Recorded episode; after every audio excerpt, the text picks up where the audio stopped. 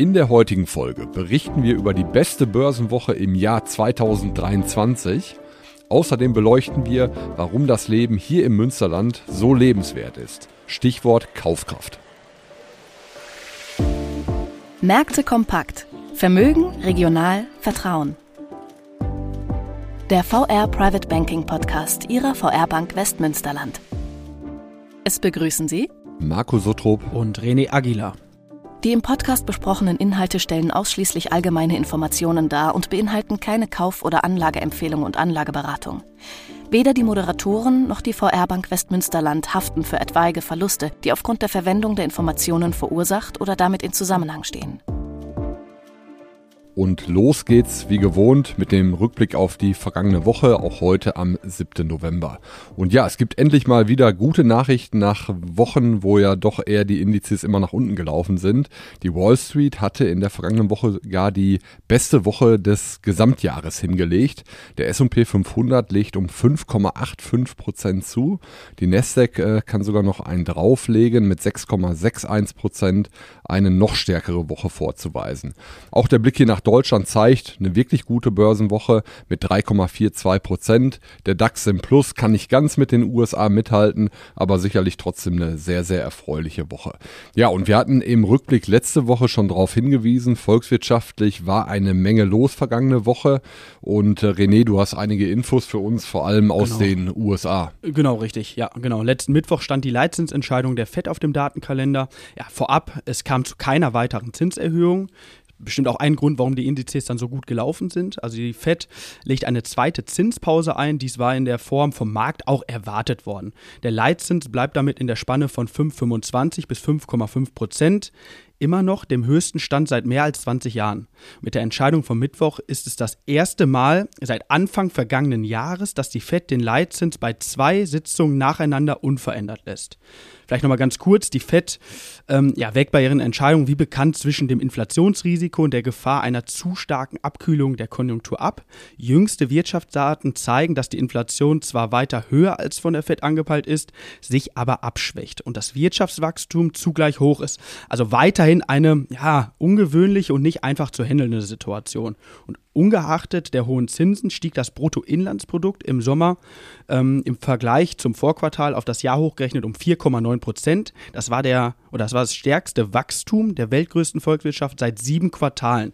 Volkswirte hatten im Schnitt mit nur ja, einem Wachstum von 4,5 Prozent äh, gerechnet. Und der Boom der US-Wirtschaft ähm, birgt das Risiko, dass die Inflation wieder Fahrt aufnehmen könnte. Ähm, die Frage für die Zukunft ist nun, ob die Fed ja später weitere Zinsanhebungen für notwendig halten könnte. Einige Experten in den USA können sich das bereits für Dezember oder das kommende Jahr vorstellen, wenn die Konjunktur weiter so stark bleibt. Andererseits stiegen zuletzt wieder die Ausfälle bei der Bedienung von Krediten und in Umfragen sprachen mehr Verbraucher von enger werdenden Finanzen. Das könnte dann darauf hinweisen, dass die Konsumentenausgaben sich möglicherweise auch ohne weitere Zinserhöhung abkühlen. Also weiterhin wird bei der FED nach Datenlage entschieden. Wir sehen dennoch, dass der Zinspeak erreicht oder zumindest akut in Sichtweite ist. Das hat auch dann mit dem zweiten Datenhighlight der letzten Woche zu tun. Und zwar wurden am Freitag US-Arbeitsmarktdaten veröffentlicht. In den letzten Monaten hat dieser sich durch extreme Robustheit ausgezeichnet, was wiederum Zinssenkungsfantasien zunichte machte. Und am Freitag waren mal wieder Bad News für die Wirtschaft, Good News für die Kapitalmärkte. Also der Beschäftigungsaufbau in den USA ist stark zurückgegangen. Gleichzeitig äh, stieg die Arbeitslosenquote etwas an. Also eine weitere Leitzinserhöhung der US-Notenbank ist damit ein Stück weit unwahrscheinlicher geworden, als man am Mittwoch noch gedacht hatte. Ähm, vielleicht ganz kurz nochmal zu den Zahlen. Ähm, ähm des, des Arbeitsmarktberichtes im Oktober kamen lediglich 150.000 neue Job, Jobs außerhalb der Landwirtschaft, äh, Landwirtschaft hinzu. Wie aus dem vorgelegten Arbeitsmarktbericht der Regierung hervorgeht, erwartet wurde ein Zuwachs von 180.000. Die Arbeitslosenquote kletterte um 0,1 Prozent auf 3,9 Prozent. Volkswirte hatten da ähm, ja, mit einer unveränderten Quote von 3,8 Prozent gerechnet. Zudem schwächte sich das Lohnwachstum im Oktober ab. Also alles in allen Zeichen dafür, dass die Geldpolitik dann doch ihre Wirkung zeigt, die Inflation weiter Richtung Zielmarke von 2 Prozent kommt und dadurch dann im Laufe des nächsten Jahres leichte Zinssenkungen kommen könnten. Und diese Arbeitsmarktdaten vom Freitag revidieren dann ein Stück weit, ich habe es gerade gesagt, das noch am Mittwoch befürchtete ähm, Szenario weiterer Zinserhöhung. Aber wie gesagt, ich glaube, das ist das, was wir die letzten Male immer schon hier im Podcast auch gesagt haben. Ähm, die FED als auch die EZB, sie wird weiter nach Datenlage entscheiden müssen. So, Marco, das äh, vielleicht mal von, von meiner Seite, von der volkswirtschaftlichen ja. Seite her. Du machst den, den Rückblick mal rund. Ich glaube, das gerade Gesagte, vor allem der Arbeitsmarktbericht, hat ja maßgeblichen Anteil auch an dem Verlauf der Renditen und den Währungspaaren. Ne? Genau, da schließt sich der Kreis. Wenn man eben diese, diese super Börsenwoche an den Aktienmärkten sieht, dann ist es im Wesentlichen damit zu begründen, dass eben die Renditen so stark gefallen sind aus den Gründen, die du gerade genannt hattest. Und man sieht es jetzt an den 10-Jahres-Anleihen beispielsweise, die wir hier ähm, in der Regel dann auch nennen. Einmal in den USA zehnjährige Staatsanleihen 4,65 Prozent. Und ähm, da waren wir ja vor gar nicht allzu langer Zeit noch kurz über die 5 Prozent gelaufen, also schon doch ein markanter äh, Rückgang. Und gleiches ist hier in Deutschland zu beobachten, die zehnjährige Rendite deutscher Staatsanleihen bei 2,74 Prozent. Und da hatten wir auch schon eine 3 vorm Komma gesehen in den letzten Wochen. Also ähm, selbes Bild wie eben dann auch in den USA. Ähm, ja, schauen wir rüber auf die anderen Anlageklassen. Der Bitcoin auch mit einer ordentlichen Woche mit 2,59 Prozent Wertzuwachs, aber diesmal, anders als in den Vorwochen, etwas hinter den Aktienmärkten zurück. Der Stand heute Morgen für einen Bitcoin liegt bei etwa 34.940 Dollar. Gold mit einer etwas schwächeren Woche verliert 0,69 ähm, Prozent in US-Dollar gemessen. Die Feinunze kostet heute Morgen 1970 US-Dollar. Der Euro kann etwas zulegen, weil du sagtest es, die ähm, Zinserhöhungsfantasien durch den Arbeitsmarkt in den USA haben nachgelassen, wurden vom Markt ausgepreist, führt dazu, dass der US-Dollar eben an Stärke verliert oder andersrum in diesem, in diesem Wechselpaar der Euro an Stärke gewinnt gegenüber dem US-Dollar. Aktuell bekommt man für 1 Euro 1,07 Dollar. Und ja, letzter Blick noch kurz auf den Ölmarkt. Natürlich ähm, sehr, sehr genau zu beobachten. Wir hatten das Thema Nahost, Israel in den letzten Wochen oft mit genannt. Ähm, wo der ähm, Ölpreis schon sehr, sehr volatil dann eben auch reagiert auf die entsprechenden Entwicklungen, die dort stattfinden. In der letzten Woche war der Ölpreis etwas im Minus, verliert circa ein Prozent. Also da ähm, ist jetzt nicht die große Panik in diesem Moment zu sehen. Und eine, ein Fass der Nordseesorte Brent kostet aktuell 84 Dollar 20, äh, Entschuldigung, ja doch 84,20 Dollar und äh, vielleicht da auch nochmal der Hinweis sicherlich, dass vielleicht so der volatilste äh, Bereich im Moment, der, der Ölpreis, wenn man so die Tagesschwankungen dann auch sieht, ähm, sehr, sehr genau zu beobachten. Da halten wir sie aber natürlich auf dem Laufenden. Ja, das soweit zum Rückblick einmal. Wir gehen dann rüber zu den ähm, Unternehmenskennzahlen genau. und starten diesmal hier in Deutschland. Genau der Blick richtet sich nach Deutschland, ja, oder doch vielleicht auf die ganze Welt. Also es geht um die deutsche Airline Lufthansa. Lufthansa hat in der vergangenen Woche ihre Zahlen zum vergangenen Quartal bekannt gegeben und die waren stark, ja, sogar sehr stark. Also die Rückkehr der Reiselust und teurere Tickets haben der Lufthansa im Sommer das zweitbeste Quartal ihrer Geschichte beschert. In den Monaten Juli bis September lag der operative Gewinn bei fast 1,5 Milliarden Euro und damit fast ein Drittel höher als ein Jahr zuvor. Nur rund um die Pleite von Air Berlin im dritten Quartal 2017 hatte die Lufthansa im Tagesgeschäft mehr verdient. Die, die Durchschnittserlöse je Ticket lagen diesmal so hoch wie noch nie. Ähm, ja, Vorstandschef Carsten Spohr sieht die Lufthansa damit auf Kurs, ähm, in diesem Jahr wie geplant einen operativen Gewinn von mindestens 2,6 Milliarden Euro zu erzielen. Das zweite und dritte Quartal 2023 zusammen brachten dem Konzern im Tagesgeschäft diesmal sogar so viel Gewinn wie noch nie zuvor. Spohr sprach daher von einem Rekordsommer. Dabei liegt das Flugangebot des Konzerns immer noch niedriger als in der Zeit vor der Corona-Pandemie. Im dritten Quartal betrug die angebotene Sitzplatzkapazität 88 Prozent des Niveaus von 2019. Für das Gesamtjahr peilt der Vorstand weiterhin 85 Prozent an. Und 2024 sollen es etwa 95 Prozent werden. Ja. Die Aktie sprang nach Bekanntgabe um satte 12 Prozent an. Auch die DZ Bank gutiert dieses ähm, Ergebnis und hebt den fairen Wert der Aktie von 11 Euro auf 13 Euro an. Ähm, der aktuelle Kurs liegt bei 7,40 Euro, also Potenzial von ja, nicht ganz, aber knappen 50 Prozent. Ja, ebenfalls bestätigt die DZ Bank das Kaufenurteil. Um dennoch ein bisschen Wasser in den Wein zu, zu gießen, Anleger, die seit fünf Jahren investiert sind, liegen circa ja immer noch 45 Prozent hinten. Noch dramatischer geht es Anlegern, die Ende 2017 zum Alltime-High eingestiegen sind. Seit Mitte Dezember 2017 ist ein Kursverlust von 65 Prozent zu verzeichnen. Ja, mit Blick nach vorne haben wir das Tal der Tränen dann vielleicht wirklich durchschritten. Ähm, was ich aber neben dieser aktuellen Info noch wissenswert äh, fand, die Lufthansa Group hat sich ambitionierte Klimaschutzziele gesetzt und strebt eine neutrale CO2-Bilanz bis 2050 an. Bereits bis 2030 will der Luftfahrtkonzern die Netto-CO2-Emissionen im Vergleich zu 2019 halbieren. Und für wirksamen ja, Klimaschutz setzt die Lufthansa Group insbesondere auf eine beschleunigte Flottenmodernisierung, die kontinuierliche Optimierung des Flugbetriebs, den Einsatz nachhaltiger Flugkraftstoffe und auf innovative Angebote Angebote für ihre Kunden und Kundinnen, ähm, um eine Flugreise oder die Beförderung von Fracht CO2-neutral zu gestalten. Ja, mal schauen, was da an Innovation noch auf uns wartet und auf uns zukommt. Das soll es aber dann zu Lufthansa gewesen sein.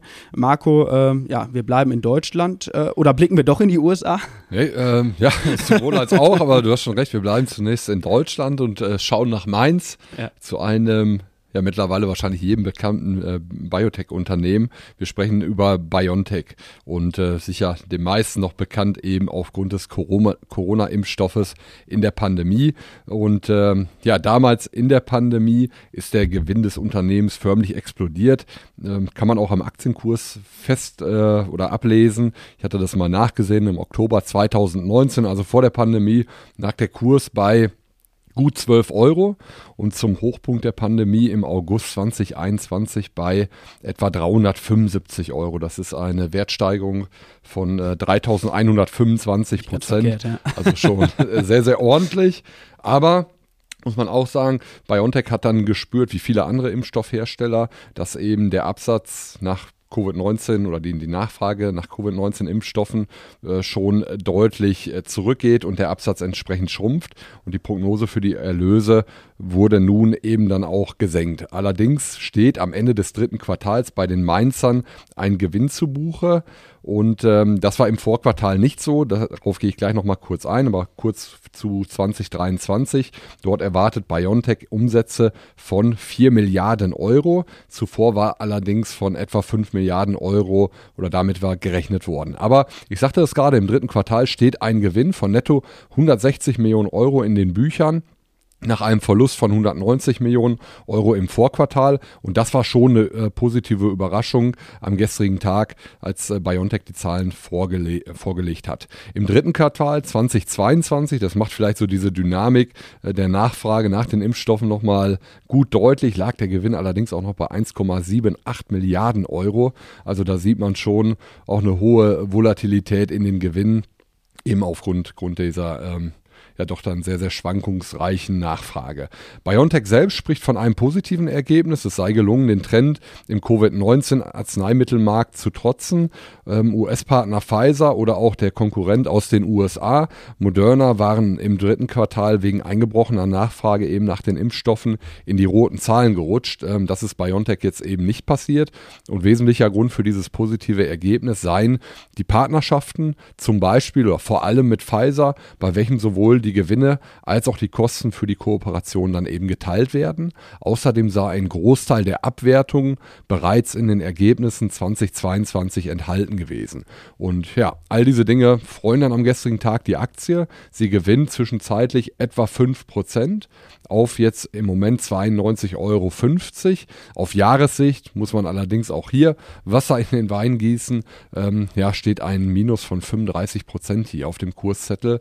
Also das Jahr 2023 insgesamt sicherlich für das Unternehmen keine Erfolgsstory. Trotzdem, mit Blick nach vorne, 18 Analysten, die befragt werden, ähm, davon sagen neun oder empfehlen neun die Aktie zum Kaufen. Einer sagt Übergewichten, acht Analysten sagen halten und es liegt keine Verkaufsempfehlung vor. Das Kursziel auf zwölf Monate liegt bei 138 Dollar. Das entspricht einem Kurspotenzial von 40 Prozent. Und was wirklich Hoffnung macht mit Blick nach vorne, sind dann eben nicht mehr ähm, die Impfstoffe gegen, gegen Covid-19, sondern bei dem Unternehmen vor allem die Krebstherapien, wo sich BioNTech ähm, sehr, sehr vielschichtig und sehr, sehr stark auch positioniert hat.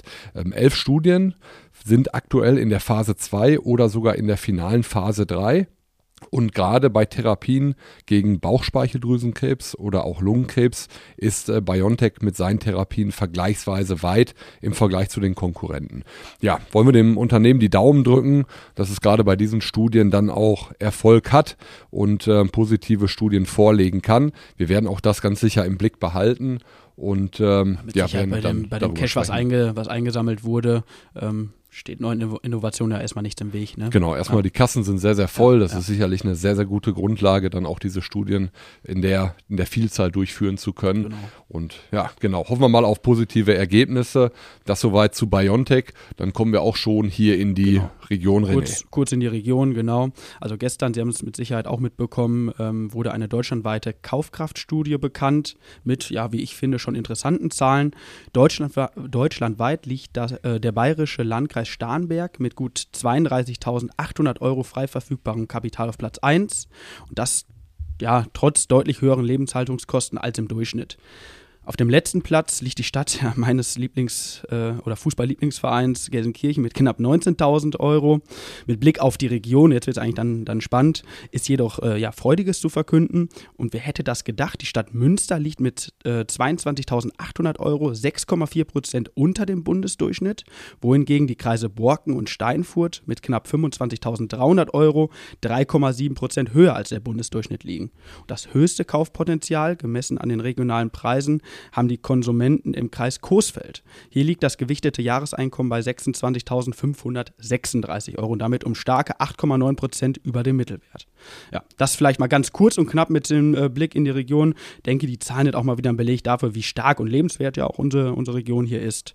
Ähm, ja, das soll es dazu gewesen sein. Marco, mit Blick nach vorne. Ich glaube, die Berichtssaison hält uns erstmal noch weiter auf Trab, ne? Genau, also gerade die Unternehmenszahlen, die bericht oder bekannt gegeben werden, ähm, da sind sehr, sehr viele, aber schauen wir vielleicht vorab kurz auf den volkswirtschaftlichen Zettel. Da wird es tatsächlich ein bisschen ruhiger. Also am morgigen Mittwoch werden die Einzelhandelsumsätze hier für die Europäische Währungsunion bekannt gegeben. Am Donnerstag die Verbraucherpreise, also die Inflationsdaten für China. Ganz anderes Bild als in vielen Teilen ähm, der Welt. In äh, China wird eher mit einer Deflation gekämpft. Also die Prognose ähm, ist, was die Inflation angeht, bei minus 0,2 Prozent, also sogar leicht fallende Preise. Ähm, ganz interessant. Der letzte Wert lag bei 0,0 Prozent. Und am Freitag vielleicht von der volkswirtschaftlichen Seite das Highlight, da wird das Verbrauchervertrauen aus den USA bekannt gegeben. Ja, schauen wir rüber auf die Unternehmenskennzahlen am heutigen Dienstag, legen unter anderem vor Daimler Truck äh, beispielsweise oder pra äh, Fraport am morgigen ähm, 8.11. Adidas, Bayer dran, Commerzbank, E.ON, Walt Disney und am 9.11. folgen dann noch AstraZeneca, Deutsche Telekom, Vielmann oder auch Rheinmetall, KWS Saat, Henkel. Also sehr, sehr voller Zettel. Da werden wir sicherlich in der kommenden Woche auch wieder einiges zu erzählen Rheinmetall haben. bestimmt auch, äh, auch wenn man kontrovers darüber diskutieren kann, bestimmt äh, spannend, ne, ja. was da präsentiert Schauen wir uns ja. die Zahl mal an. Vielleicht ein Thema dann ja. für nächste Woche. Aber natürlich Rheinmetall in Summe schon, wenn man den Ukraine-Konflikt sieht oder jetzt auch den Konflikt in Nahost, einer der, der Krisenprofiteure, wenn man so sagen will. Ähm, das wird sich wahrscheinlich dann auch in den Zahlen soweit widerspiegeln. Ja, aber das soll es dann für heute gewesen sein. Wir sagen vielen Dank fürs Zuhören. Wir ähm, hoffen, Ihnen hat es gefallen. Abonnieren Sie uns gern, ähm, wenn es Ihnen gefallen hat. Empfehlen Sie uns weiter. Und wir freuen uns natürlich immer über Feedback unter podcast at vrprivatebanking.de. Vielen Dank fürs Machen Zuhören. gut. Bis zur nächsten Woche. Ciao, ciao. Wichtige Angaben zu den im Podcast aufgeführten Wertentwicklungen können Sie unseren Shownotes entnehmen. Ihr Private Banking Team.